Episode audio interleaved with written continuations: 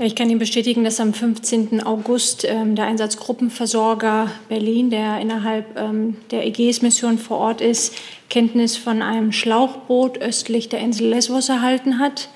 Bei Eintreffen waren bereits äh, sowohl griechische als auch türkische Einheiten der Küstenwache vom Ort, um ihre hoheitlichen Befugnisse wahrzunehmen. Die Personen wurden durch die türkische Küstenwache angenommen. Ähm, und was mir wichtig ist, das habe ich den Eindruck, dass sich das manchmal ein bisschen vermengt. Ähm, die deutsche Marine hat vor Ort auch keine hoheitlichen Befugnisse. Und ein Eingreifen der Berlin war auch auf Grundlage des Seerechtsübereinkommens ähm, weder erforderlich noch möglich.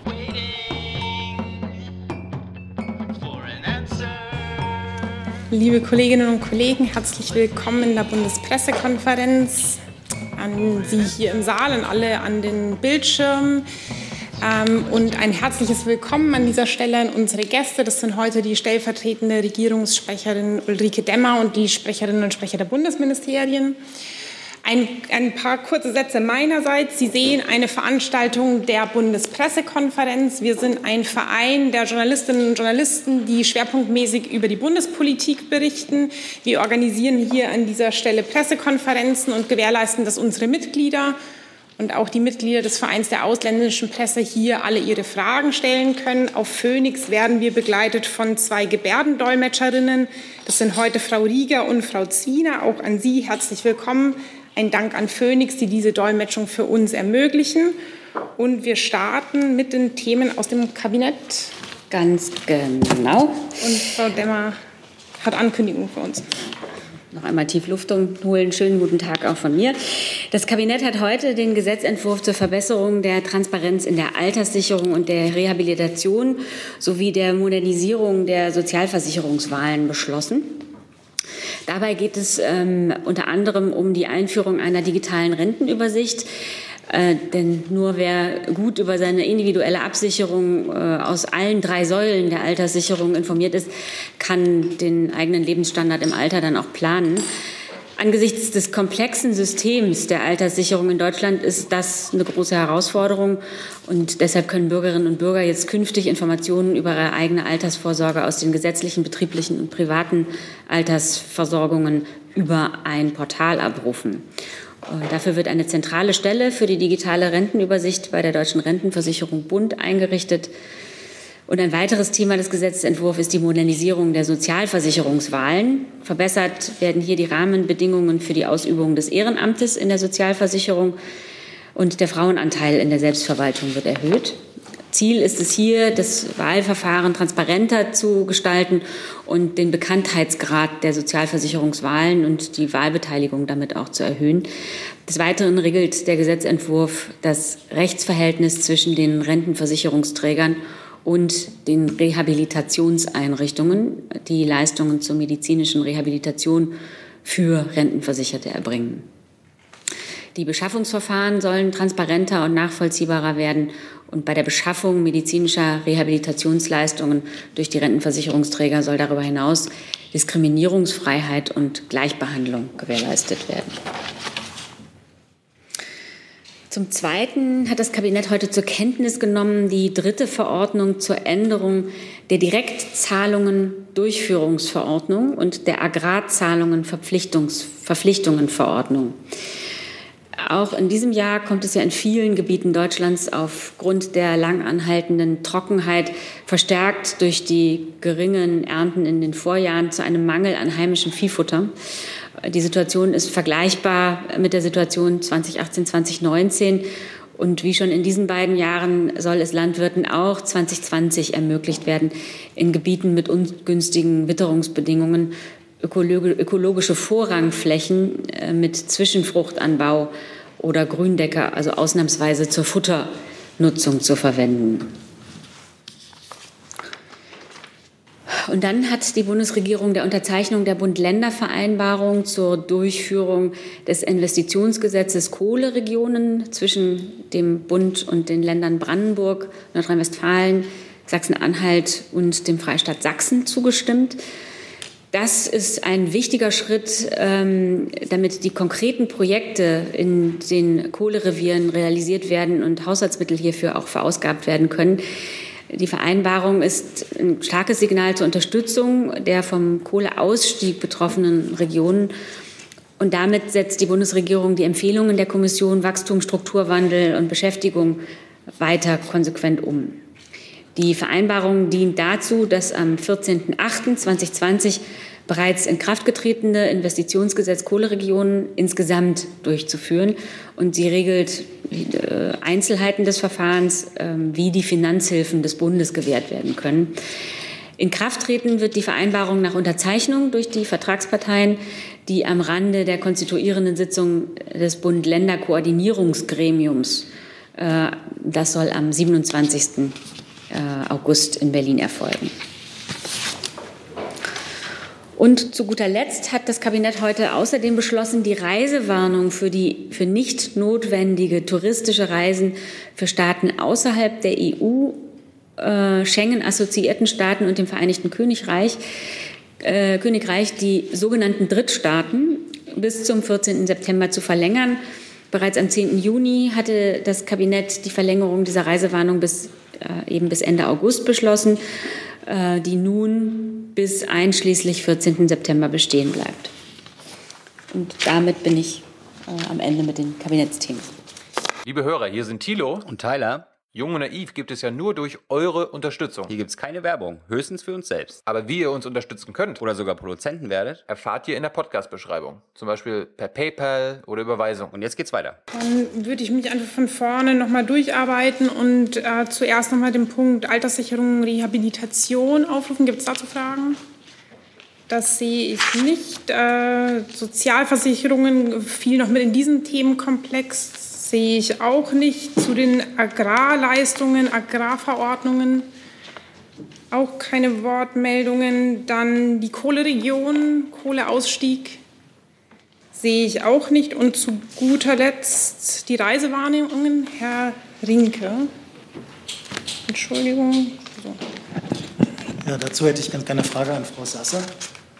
Vielleicht können Sie sagen, warum man den 14.09. gewählt hat. Also man hätte sich auch eine längere oder eine kürzere Frist vorstellen können. Und zweitens, was sagen Sie zu Forderungen der Reisebranche, dass man statt einer generellen Reisewarnung lieber ein differenzierteres Bild erstellen sollte? Zunächst zu Ihrer ersten Frage. Es ist so, dass, äh, wie Sie wissen, äh, langfristige Vorhersagen zum Pandemieverlauf angesichts der sehr dynamischen Entwicklung sehr schwierig sind. Klar ist, die Lage wird sich zumindest bis Mitte September nicht ausreichend entspannen, um vorher schon die äh, weltweite Reisewarnung aufheben zu können. Wir beobachten in vielen Ländern weiterhin ansteigende oder wieder ansteigende Infektionszahlen. Wir sehen auch, dass der Anstieg der Infektionszahlen oftmals damit zu tun hat, dass Rückkehrer aus dem Ausland die Infektionen äh, nach Deutschland bringen. Und Sie wissen auch, dass wir teilweise in Europa bereits wieder einige Gebiete zu, oder für einige Gebiete die Reisewarnungen verhängen mussten. Ähm, es finden gleichzeitig in Deutschland noch intensive Diskussionen darüber statt, wie man mit den Reiserückkehrern im Hinblick auf Testungen und Quarantäne umgehen soll. Und wir haben entschieden, dass nach dem Ende der diesjährigen Sommerreiseperiode äh, die Lage neu bewertet werden soll. Ich würde nochmal nachfragen, die Differenzierung, können Sie dazu noch was sagen? Man könnte ja theoretisch einige Länder, wo es kein großes Infektionsgeschehen gibt, ausnehmen. Es gilt unverändert, dass wir die Reisewarnung für einzelne Länder oder auch äh, Regionen aufheben können, wenn das unter den gegebenen Umständen und zu vertretbaren Risiken möglich ist. Äh, insofern hat sich also nichts geändert. Deshalb beobachten unsere Botschaften und Konsulate, Konsulate die Lage gemeinsam mit den deutschen und internationalen Gesundheitsexperten sehr genau. Ähm, dazu gehört, gehören auch intensive Beratungen mit den Regierungen der jeweiligen Länder und anderen Partnern vor Ort, beispielsweise der World Health Organization. Ähm, eine Aufhebung der Reisewarnung für Drittstaaten ist angesichts der Pandemiegefahr aber nur dann möglich, wenn das Gesamtbild stimmt. Die Reisewarnung, die Be Bewertung von Risikogebieten und die im Kreise der EU beschlossenen Einreisebeschränkungen für Reisende aus Drittstaaten müssen wir gemeinsam betrachten. Weitere Fragen zu diesem Thema? Das sehe ich nicht. Dann bin ich mit einem neuen Thema bei Ihnen. Ah, Entschuldigung, dann machen wir bei dem Thema noch weiter. Herr Jessen, ich hatte Sie nicht gesehen. Ja, ja, äh, es ist eine Frage zum Kabinett, also nicht zu den Reisewarnungen. Bitte. Hm? Ja, ähm, war nicht eigentlich vorgesehen, Frau Demmer, dass das Lieferkettengesetz heute im Kabinett behandelt werden sollte? Wenn das richtig ist, äh, warum wurde es dann nicht behandelt? Wo hakt Also äh, ganz allgemein kann ich erstmal sagen, äh, natürlich nimmt die äh, zum Thema Lieferketten die Bundesregierung das Thema Menschenrechte sehr ernst und wie im Koalitionsvertrag vereinbart arbeiten wir da konsequent an einer konsequenten und zügigen Umsetzung des nationalen Aktionsplans Wirtschaft und Menschenrechte. Ähm, und die federführenden Ressorts tauschen sich hierzu vertieft aus und wir halten Sie dazu auf dem Laufenden, sobald dieser Prozess abgeschlossen ist. Ja, gleichwohl, ähm, wenn ich mich nicht irre, war eigentlich vorgesehen, es heute im Kabinett zu behandeln. Wenn davon nun abgewichen wird, bleibt die Frage, warum? Wo hakt's? Wie gesagt, also das ist ein äh, eine Ressortabstimmung, wie wir sie ja so häufig haben. Und hier geht Gründlichkeit vor Schnelligkeit. Und sobald dieser Abstimmungsprozess, der ja der Demokratie innewohnt, abgeschlossen ist, kommt es auch ins Kabinett. Sicher, wenn ich eine letzte Nachfrage stellen darf. Gleichwohl, wenn man die Behandlung eines Themas, das in der Ressortabstimmung sich befindet, terminiert, geht man ja davon aus, dass bis zu dem gesetzten Termin äh, die Abstimmung geleistet worden ist. Deswegen vielleicht mögen die beteiligten Ressorts antworten. An welchen Punkten hakt es denn noch, dass die eigentlich für heute vorgesehene Behandlung nicht stattfinden konnte? Also ich, ich glaube, ich kann es tatsächlich für die ganze Bundesregierung abschließen. Ähm, es ist ein Diskussionsprozess und der war eben noch nicht abgeschlossen und deswegen ist es auch noch nicht im Kabinett. Und sobald es abgeschlossen ist, wird es im Kabinett sein und dann informieren Sie auch, wir Sie auch darüber. Das heißt ja überhaupt nicht, dass das nicht ein wichtiges Thema wäre, sondern im Gegenteil, Gründlichkeit geht vor Schnelligkeit. Frau Sasse, Sie hatten noch einen Nachtrag? Ja, wir haben noch einen aktiven Punkt äh, und möchten Ihnen gerne ankündigen, dass morgen und übermorgen hier in Berlin das äh, informelle Treffen der EU-Außenminister stattfinden wird, das sogenannte Gymnich-Treffen. Gastgeber ist Außenminister Maas und den Vorsitz wird wie immer in diesen Fällen der EU-Außenbeauftragte Herr Borrell führen. Das Treffen äh, bietet den EU-Außenministern die Gelegenheit, in einem informellen Rahmen außen- und, sicherheitspolitische, ähm, äh, außen- und sicherheitspolitische Fragen von strategischer Bedeutung für die EU zu erörtern. Das Treffen wird beginnen morgen früh ähm, oder mit einer Arbeitssitzung zu Belarus. Die Minister werden die neuesten Entwicklungen im Land und das weitere Vorgehen der EU einschließlich der bereits angekündigten restriktiven Maßnahmen erörtern. Danach werden Sie eine äh, umfassende Debatte über die Beziehungen zwischen der EU und der Türkei führen. Dabei wird auch die aktuelle Situation natürlich im östlichen Mittelmeer Thema sein. Der zweite Tag des Treffens, also Freitag, wird mit einer Arbeitssitzung zu den Beziehungen zwischen der EU und Russland beginnen und endet mit einem Arbeitsmittagessen zu den geopolitischen Auswirkungen von Corona und der strategischen Reaktion der EU. Die Pressestatements der Außenminister zu Beginn des Treffens und die abschließende Pressekonferenz können Sie auf der Website und den Social-Media-Kanälen des Auswärtigen Amtes verfolgen, im Livestream. Dann bleibe ich jetzt noch bei Fragen zu diesem Punkt. Herr Rinke. Herr Frau Sasser, können Sie uns sagen, dass es ein informelles Treffen gibt, ob geplant ist, dass trotzdem Beschlüsse gefällt werden oder äh, wird es die einfach nicht geben aufgrund des äh, Formats? Und äh, da der Minister ja gestern versucht hat, in Griechenland und der Türkei zu verhandeln und zu mahnen, dass man dort äh, direkte Gespräche aufnimmt, ähm, ist er enttäuscht darüber, dass ähm, die türkische Seite zumindest äh, jetzt wieder neue Maßnahmen ähm, ergriffen hat, äh, die in Athen als Provokation gelten. Danke. Auch hier zu Ihrer ersten Frage zuerst. Da es sich um ein informelles Treffen handelt, sind keine, keine formellen Beschlüsse vorgesehen. Und ähm, was Ihre Frage zur Türkei angeht, stehen die Äußerungen des Außenministers auf seiner Reise ähm, in, nach Ankara und Athen für sich. Darüber hinaus kann ich Ihnen nur sagen, dass natürlich die Aussprache zur Türkei morgen die EU-Türkei-Beziehungen in ihrer Gesamtheit behandeln wird. Äh, der informelle Charakter erlaubt es den Ministern Themen wie dieses mit etwas Abstand auch vom tagespolitischen Geschäft mit einer übergreifenden ähm, strategischen Perspektive zu diskutieren. Natürlich wird aber auch der Außenminister zu seinen Gesprächen äh, berichten, die er in Athen und Ankara geführt hat. Darf ich noch einmal kurz nachfragen? Ähm, Gäste von außerhalb der EU sind nicht geladen, also türkische Außenminister oder der chinesische Außenminister, der in Europa tourt? Es ist so, dass auf Einladung äh, von Außenminister Maas morgen äh, der israelische Außenminister Ashkenazi zunächst zu einem bilateralen Besuch nach Berlin kommt. Am Mittag, äh, morgen Mittag, wird er vor Beginn des offiziellen Gymnich-Treffens, wird es ein Arbeitsmittagessen der EU-Außenministerinnen und Ministern geben, an dem traditionell ein externer Gast, Gast teilnehmen wird. Und das wird in diesem Fall der israelische Außenminister sein. Gibt es weitere Fragen zu diesem Punkt? Herr Jessen? Wenn wir äh, bei dem Thema äh, Türkei-Griechenland-Reise des Ministers sind, hätte ich da eine Frage. Ja? Ähm, gehörte zu den, zu den Gesprächsthemen, jenseits dessen, was berichtet worden ist, eigentlich auch das Thema äh, sogenannte Pushbacks durch die griechische Regierung. Es wird immer wieder äh, berichtet, dass äh, Flüchtlinge sozusagen außerhalb der griechischen Hoheitsgewässer, aber von griechischen Schiffen häufig in Sichtweite deutscher Marineschiffe ausgesetzt werden. Das wäre ja äh, sozusagen auch nicht direkt völkerrechtskonform. War das ein Thema, ein Gesprächsthema in Athen zum Beispiel? Ich kann Ihnen sagen, dass die Gespräche sehr umfassend waren und äh, alle aktuellen Themen beinhaltet haben. Ob jetzt konkret das Thema Pushbacks behandelt wurde, dazu müsste ich Ihnen die Antwort nachreichen. Das wäre nett, danke. Dann gehen wir über zu einem nächsten Thema, das Sie setzen. Äh, ich habe eine Frage ans BMI.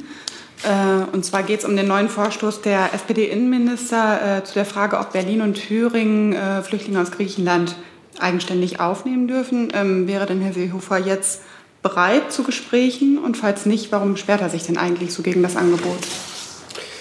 Naja, also grundsätzlich ist der Bundesinnenminister immer bereit zu reden, wenn ein Gesprächswunsch an ihn herangetragen wird. Das ist ja gestern über die Medien äh, bekannt geworden, dass es auf Seiten einiger SPD-Innenminister den Wunsch gibt, mit dem Bundesinnenminister über die Sachlage zu sprechen. Das heißt also, er ist offen dafür. Wenn diese Gespräche gewünscht sind, werden sie stattfinden.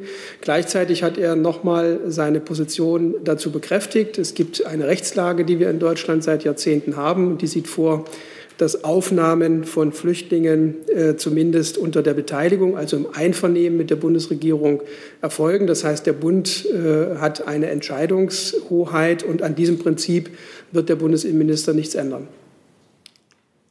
Noch eine Nachfrage. Wie viele ähm, Kinder wurden denn jetzt eigentlich über dieses Programm aufgenommen bisher?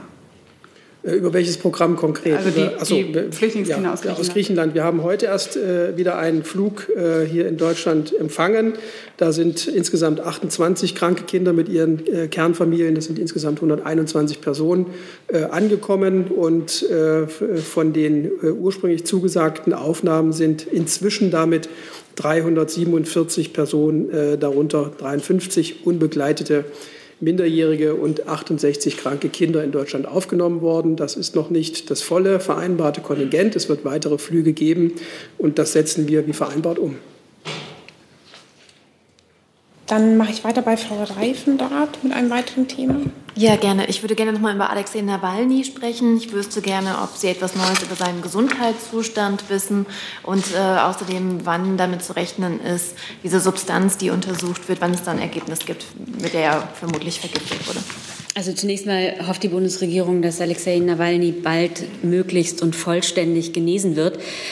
Ähm, wir nehmen die klinischen Befunde der Charité, äh, nach denen es Hinweise auf eine Vergiftung von Herrn Nawalny gibt, sehr ernst. Äh, wie Sie wissen, haben ja die Bundeskanzlerin und der Außenminister am Montagabend auch eine gemeinsame Erklärung hierzu äh, herausgegeben und äh, die russischen Behörden eindringlich dazu aufgerufen, ähm, die Tat bis ins Letzte und transparent aufzuklären. Also die Verantwortlichen müssen ermittelt werden und zur Rechenschaft gezogen werden.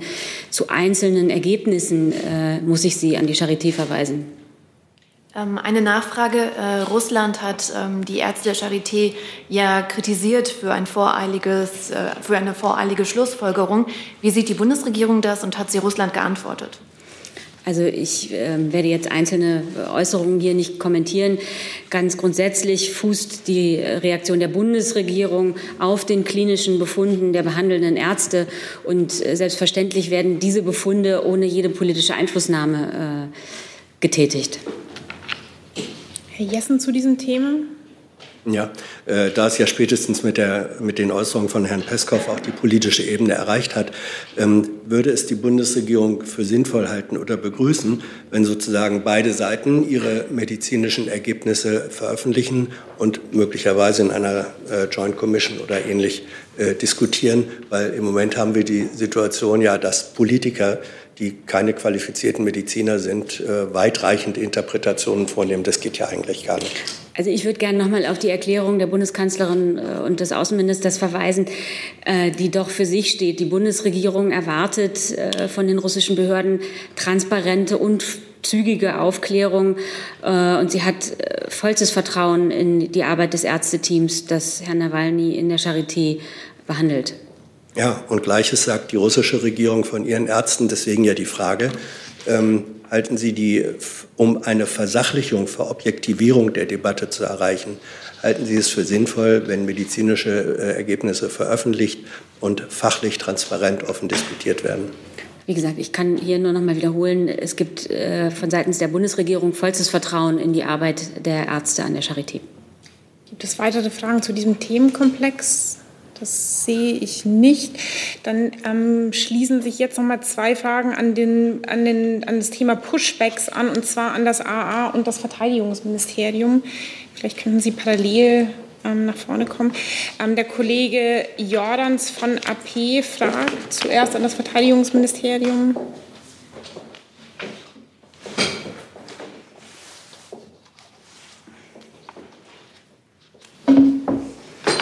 Ihr Haus hat in der Vergangenheit bestätigt, dass die deutsche Marine die Übergänge von Schlauchbooten mit Personen an Bord von der griechischen an die türkische Küstenwache dokumentiert habe.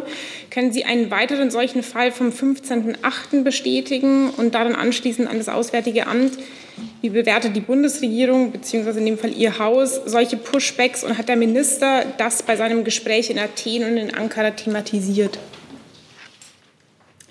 Ich kann Ihnen bestätigen, dass am 15. August ähm, der Einsatzgruppenversorger Berlin, der innerhalb ähm, der Ägäis-Mission vor Ort ist, Kenntnis von einem Schlauchboot östlich der Insel Lesbos erhalten hat. Bei Eintreffen waren bereits äh, sowohl griechische als auch türkische Einheiten der Küstenwache vom Ort, um ihre hoheitlichen Befugnisse wahrzunehmen. Die Personen wurden durch die türkische Küstenwache angenommen. Ähm, und was mir wichtig ist, das habe ich den Eindruck, dass sich das manchmal ein bisschen vermengt. Ähm, die deutsche Marine hat vor Ort auch keine hoheitlichen Befugnisse. Und ein Eingreifen der Berlin war auch auf Grundlage des Seerechtsübereinkommens ähm, weder erforderlich noch möglich. Das Auswärtige Amt war auch gefragt zu der Bewertung dieser Pushbacks und ähm, ob das Thema in Athen und Ankara war. Das schließt an die Frage von Herrn Jessen äh, an. Ich kann dazu nur sagen, ähm, dass der Außenminister eine Pressekonferenz sowohl in Athen als auch in Ankara gegeben hat und darüber auch, äh, soweit es möglich, über den Inhalt der Gespräche gesprochen hat. Mehr kann ich dazu äh, zum Inhalt der Gespräche nicht sagen, über das hinaus, was der Außenminister in, dieser Presse, in diesen beiden Pressekonferenzen gesagt hat. Weitere Fragen zu diesem Thema, Herr Jessen? Ja, bedeutet das, dass die Nachlieferung, die Sie vorhin angekündigt haben, äh, nicht stattfinden wird? Wir melden uns bei Ihnen. Das wäre nett und es wäre schön, ähm, wenn es einfach eine Antwort auf die Frage gäbe, ob Pushbacks ein Thema war, ja oder nein und mit welchem Inhalt, wenn. Gibt es weitere Fragen, ganz generell? Herr Rinke. Und zwar an das Gesundheitsministerium.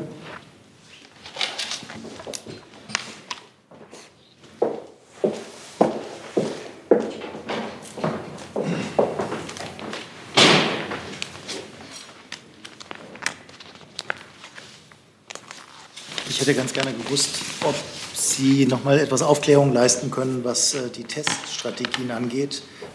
Herr Söder hat heute Morgen kritisiert, äh, dass es eine Rückkehr zu der Situation von vor zwei Wochen kam, also keine äh, serienmäßigen Testungen von Rückkehrern mehr und hat gesagt, die Testkapazitäten, wenn die an Limit stoßen, müssten eben ausgebaut werden. Und vier Länder würden das genauso sehen wie Bayern.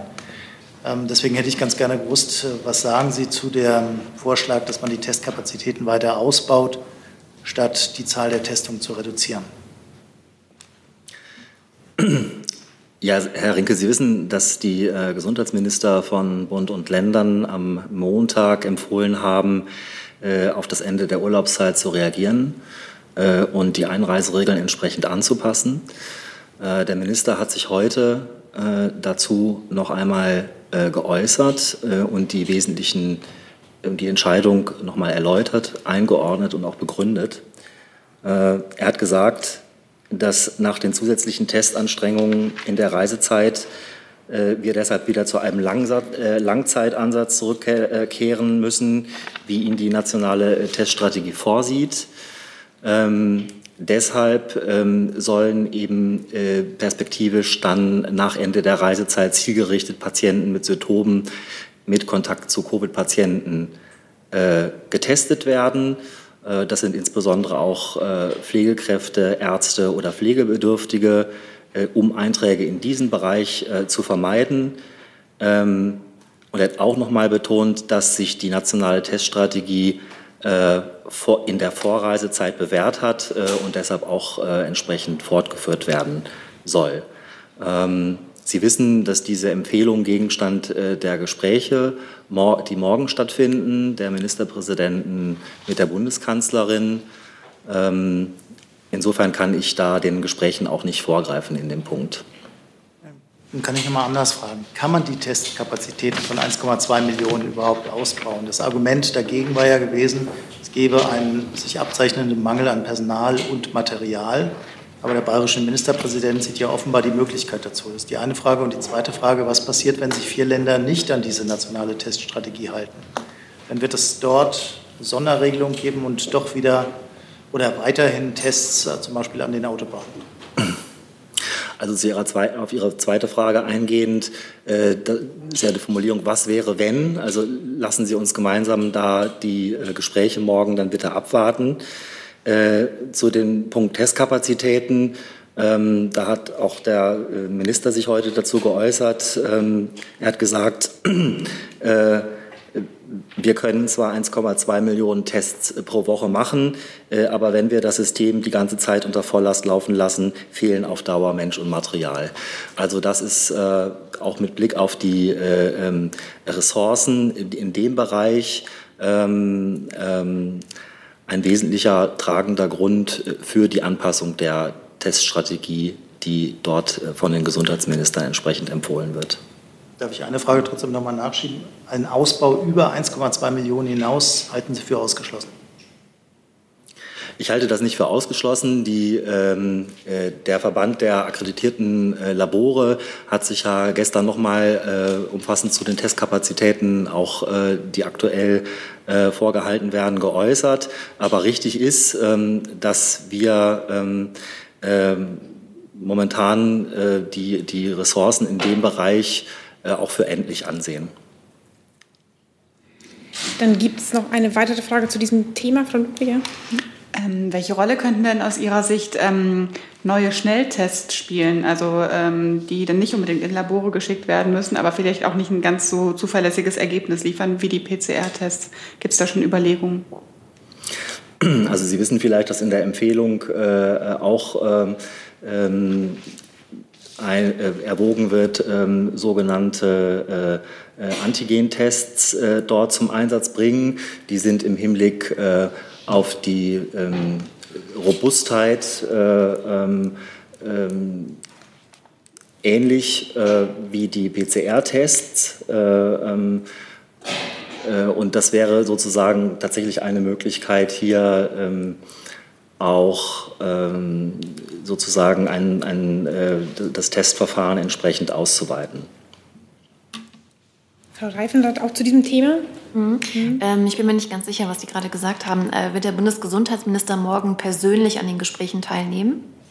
Von der Bundeskanzlerin und dem Ministerpräsidenten? Das kann ich Ihnen nicht sagen. Äh, eine Nachfrage noch etwas Spezielles. Ähm, und zwar würde ich gerne wissen, äh, wenn jemand aus einem Risikogebiet äh, zurückkehrt und dann eigentlich sich in Quarantäne begeben muss, aber gerne nach fünf Tagen früher raus möchte, muss er einen Test dann selber bezahlen? Also ich würde jetzt äh, mit Blick auf morgen äh, mit Ihnen hier und heute keine Einzelheiten dazu diskutieren. Ähm, wichtig ist mir an dieser Stelle nochmal darauf hinzuweisen, weil es gibt, gibt äh, Berichte, wonach äh, ähm, Reiserückkehrer aus Risikogebieten für eine angeordnete Quarantäne Urlaub nehmen müssen. Äh, das ist äh, so nicht zutreffend. Ähm, auch hier wird das Infektionsschutzgesetz greifen äh, beziehungsweise die entsprechenden Quarantäneverordnungen äh, äh, der, der Länder. Das heißt, der Arbeitnehmer muss aufgrund behördlicher Anordnung für den Zeitraum der Quarantäne zu Hause bleiben. Äh, deshalb besteht für ihn weder die Pflicht, dafür Urlaub zu nehmen, noch muss er einen Verdienstausfall befürchten. Das war aufgrund der Meldungen, ähm, die heute gelegentlich da zu lesen waren, in dem Punkt mir wichtig, noch mal klarzustellen. Das heißt, die Antwort, wer die Tests bezahlen muss, fällt dann erst morgen die Entscheidung und wir erfahren das morgen? Das ist Gegenstand der laufenden Diskussion. Ich würde gerne aber noch den äh, Punkt, ähm, also nochmal betonen, dass die geltende Rechtslage eben auch ist, dass Rückkehrer aus Risikogebieten ähm, nach geltender Rechtslage in Quarantäne sich begeben müssen äh, und das zuständige Gesundheitsamt informieren müssen darüber. Herr Jessen zu diesem Thema auch? Ja, eine Lernfrage schließt direkt daran an. Äh, wann ist man ein Rückkehrer aus einem Risikogebiet? Wenn jemand zum Beispiel in, sagen wir, Südfrankreich nicht Risikogebiet Urlaub gemacht hat, den Rückflug in Paris unterbricht, ähm, weil, es, weil da ein Stopover ist, sich da ähm, längere Zeit im Flughafen oder anderswo aufhält und Paris, Ile-de-France ist Risikogebiet, gilt der dann als Rückkehrer aus einem Nicht-Risikogebiet oder aus einem Risikogebiet?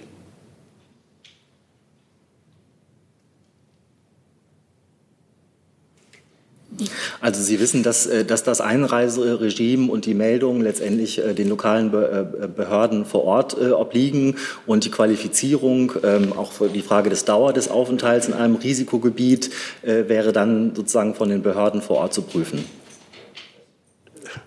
Das bedeutet, je nachdem, auf welchem Flughafen man landet, wird dann beim einen gesagt, oh, Stopover in Paris, Risikogebiet, und im anderen wird gesagt, nicht Risikogebiet. Das kann doch eigentlich nicht sein.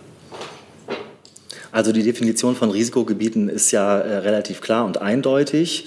Ähm, und äh, was sozusagen die Bewertung der unterschiedlichen Einreisewege und die Qualifizierung, das hatte ich ja eben noch mal versucht zu erläutern, der, ähm, äh, des, des, Aufenthalts im jeweiligen Risikogebiet äh, und der da, daran anschließenden Frage der Notwendigkeit einer Quarantäne, äh, das ist von den äh, Behörden vor Ort zu entscheiden. Ähm, kurz organisatorische Bitte. Ich würde hier vorne bitten, weniger ähm, Platzwechsel vorzunehmen. Das stört auf dem Podium.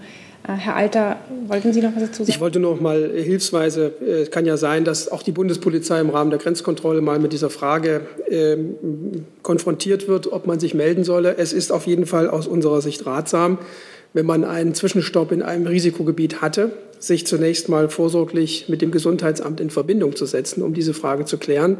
Und dann gilt das, was der Kollege aus dem Gesundheitsministerium gerade ausgeführt hat. Frau Becker zu diesem Thema? Genau, zwei Fragen dazu. Herr Alter, jetzt bin ich tatsächlich auch ein bisschen verwirrt, weil ich hätte jetzt gedacht, die Meldepflicht gilt auf jeden Fall. Die Frage ist ja nur, welche Art der Anordnung vom Gesundheitsamt kommt. Also wenn man aus Paris kommt, auch wenn man da nicht länger war, würde ich jetzt mal annehmen, die Meldepflicht gilt. Und Sie haben jetzt gerade gesagt, vorsorglich, das klingt für mich nicht nach Meldepflicht. Das ist die Frage Nummer eins. Frage Nummer zwei, ähm, nochmal ans Gesundheitsministerium. Ich bin jetzt bei der Quarantäne und der Lohnfortzahlung auch ein bisschen verwirrt. Vielleicht können Sie es noch einmal ganz klar sagen. Also wenn jemand also nicht als Dienstreise oder was auch immer, sondern in den Urlaub fährt und vorher steht schon fest, es ist Risikogebiet. Der kommt dann zurück und dann tatsächlich muss sozusagen der Staat die Quarantäne bezahlen. Richtig verstanden oder falsch? Also ich kann direkt darauf äh, antworten. Äh, es gibt in Paragraph 56 äh, äh, Absatz 1 Infektionsschutzgesetz eine entsprechende äh, rechtliche Grundlage und die würde auch in solchen Fällen dann greifen. Nachfrage dazu? Also heißt, Staat zahlt in jedem Fall.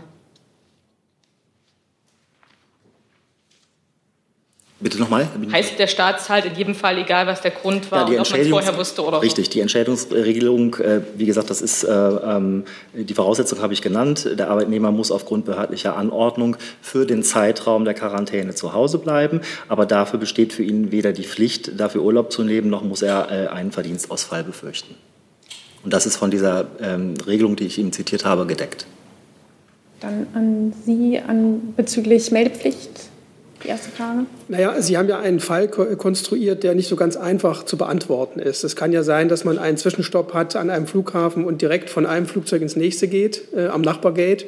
Äh, und es kann sein, dass man vier, fünf, sechs Stunden vielleicht eine Nacht Aufenthalt hatte und zwischendurch nochmal in die Stadt gefahren ist, um da äh, ins Restaurant zu gehen. Das sind unterschiedliche Fallkonstellationen und es fällt mir schwer, an dieser Stelle für beide Fallkonstellationen eine eindeutige Antwort zu geben. Äh, deswegen ist es, äh, ist es sinnvoll und ratsam, dass wenn sich jemand, äh, wie lange auch immer, in einem Risikogebiet aufgehalten hat, diese Frage zu klären. Damit es dann nicht zu Rechtsverstößen kommt. Äh, erstens gibt es ein Infektionsrisiko, das zu bewerten ist. Und zweitens äh, muss ja jeder wissen, wenn er unter eine gesetzliche Pflicht fällt, sich in Quarantäne zu begeben und das nicht tut, äh, dann kann das für ihn Folgen haben. Und deswegen würden wir empfehlen, im Rahmen der Grenzkontrolle in jedem Fall das Gesundheitsamt zu konsultieren und diese Frage zu klären.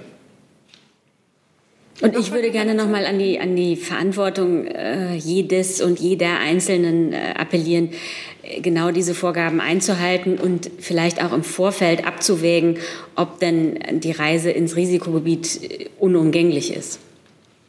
Und nochmal Nachfrage dazu. Also ich finde das jetzt nur so ein bisschen als, als Handreichung ein bisschen schwierig, weil Sie auf der einen Seite sagen, es gibt die klaren Vorgaben und auf der anderen Seite sagen Sie, die sind eigentlich doch nicht so klar, wenn man nur umsteigt. Ähm, Wäre es dann nicht sinnvoll, klarzustellen, dass auch bei Transit diese Meldung erfolgen muss? Also, weil ich bin jetzt ein bisschen ratlos als Verbraucherin, was ich zu tun habe, wenn ich ja eigentlich nicht aus dem Risikogebiet komme, aber ehrlich gesagt zumindest dort umgestiegen bin.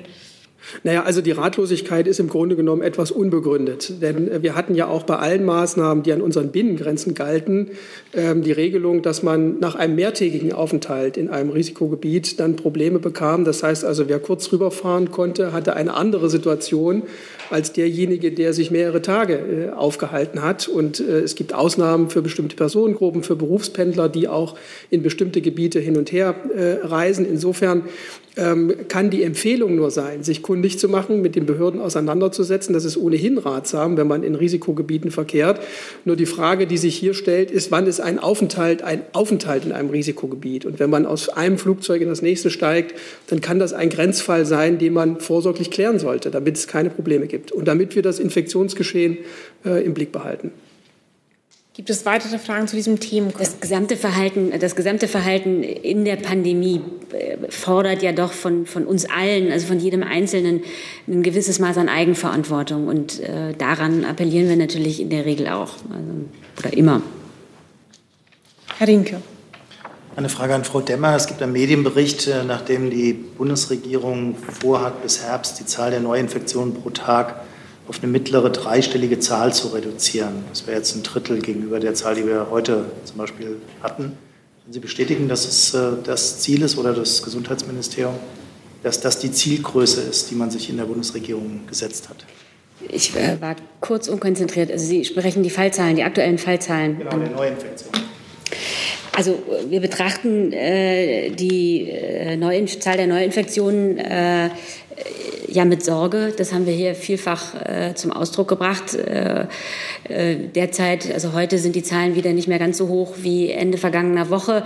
Trotzdem äh, beobachten wir das genau. Ähm, Maßstab hierfür ist natürlich immer die Leistungsfähigkeit des Gesundheitssystems. Äh, sind wir in der Lage, alle erkrankten Fälle, die ähm, äh, auch einen Krankenhausaufenthalt notwendig machen, ordnungsgemäß zu behandeln. Ähm, wir haben, äh, ich kann Ihnen jetzt hier von keiner Zahl berichten, die es zu erreichen gilt.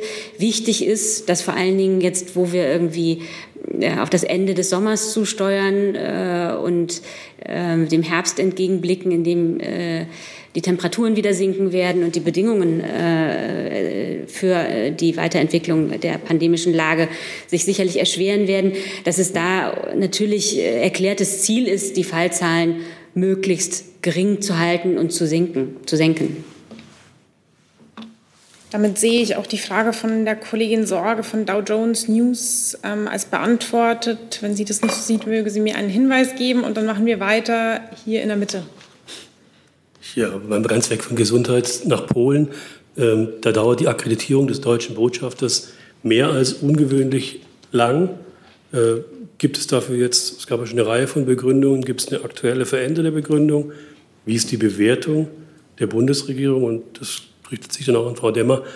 Äh, wird man irgendwann mal reagieren müssen? Was bedeutet das für das deutsch-polnische Verhältnis, wenn die Polen sich so weigern, einen designierten Botschafter einreisen zu lassen und zu akkreditieren?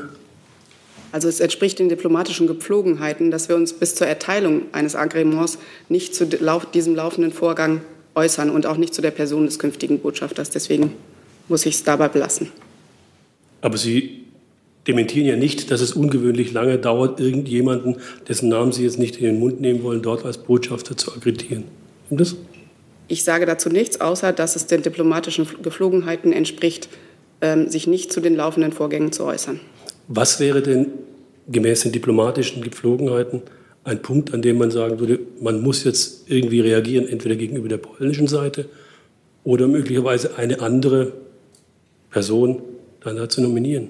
Also wie, wie geht man da diplomatisch vor? Also das können Sie mir ja besser erklären. Als ich das ist eine hypothetische Frage, die Sie jetzt stellen. Äh, es, bleibt bei meiner bisherigen Antwort, dass wir uns zu diesem laufenden Vorgang nicht weder zur, zu Inhalten noch äh, der Agreementerteilung noch zur Person des künftigen Botschafters, möglichen künftigen Botschafters äußern.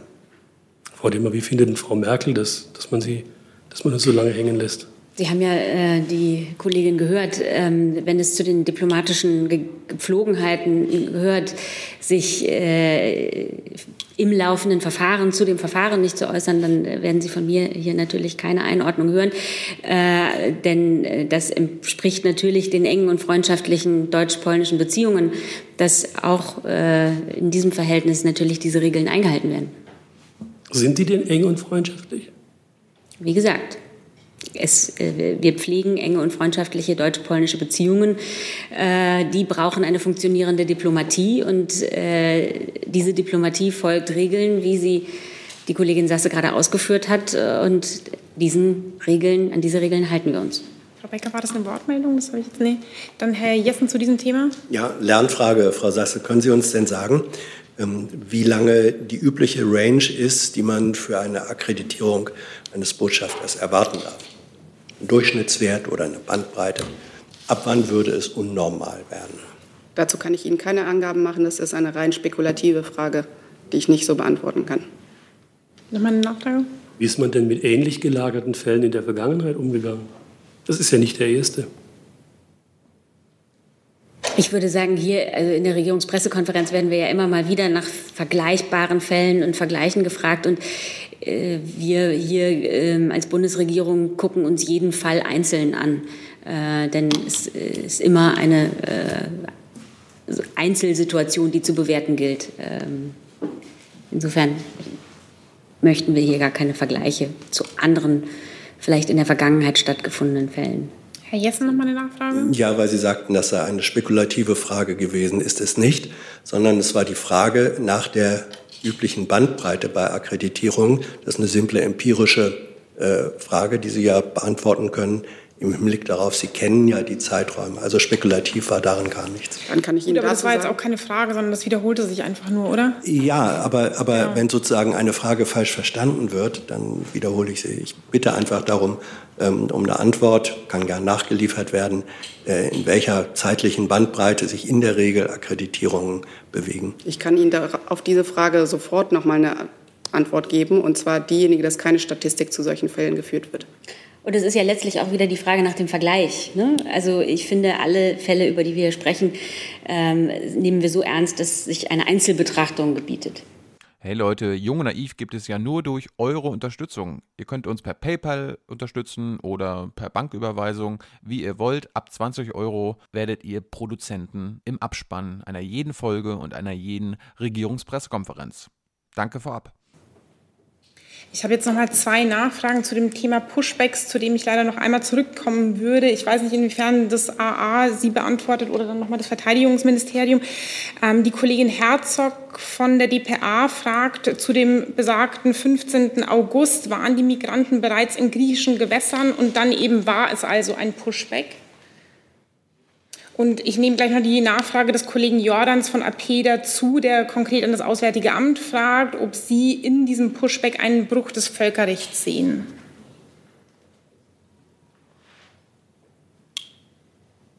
Richtet sich also zumindest die letzte Frage konkret an das Auswärtige Amt?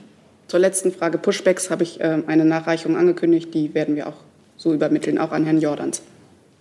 Gut, dann haben Sie noch einen Nachtrag dazu? Ich habe keine eigenen Erkenntnisse dazu ich weiß nicht, ob das verstanden wurde, dass äh, die Aussage war, es gibt keine eigenen Erkenntnisse des Verteidigungsministeriums dazu. Gibt es weitere Fragen? Das sehe ich nicht. Dann vielen Dank für diesen heute knappen Mittwoch und noch einen schönen Tag.